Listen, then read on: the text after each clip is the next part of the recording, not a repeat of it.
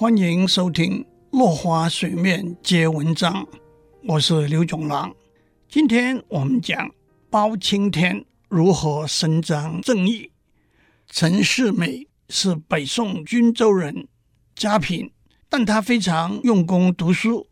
妻子秦香莲侍奉公婆，教养儿女，靠着纺线织布维持家计。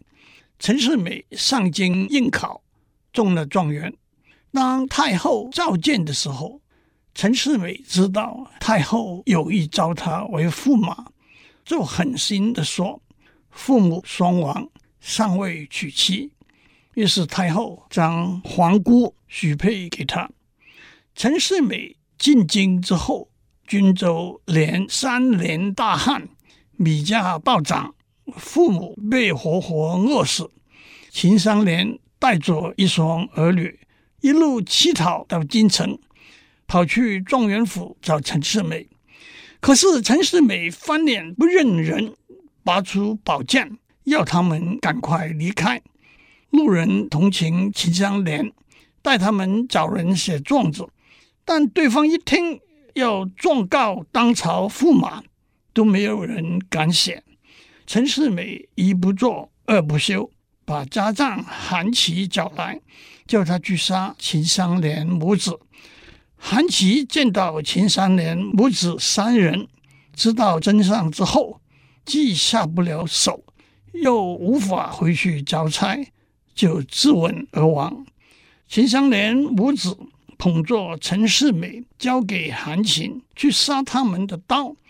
拦住包公的叫喊冤，包公把驸马请来，问他家乡有无妻子。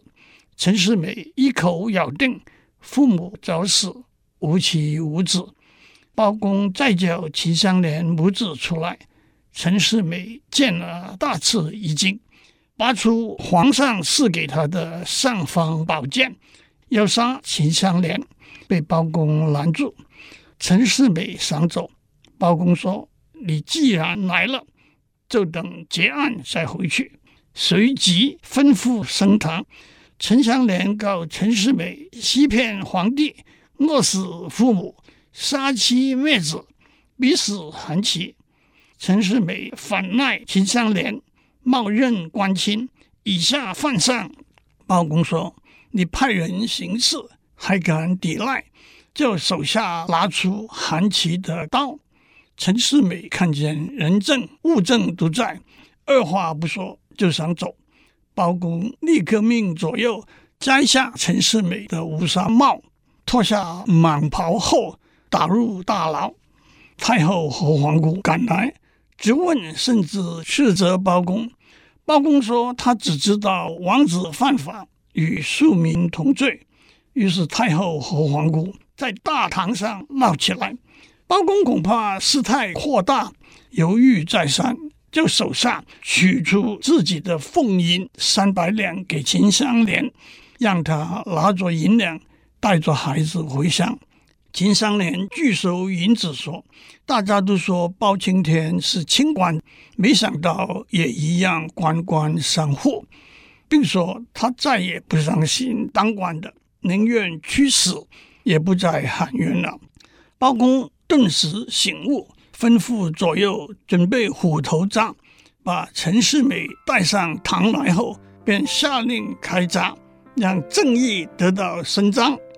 这就是中国戏曲中有名的铡美案。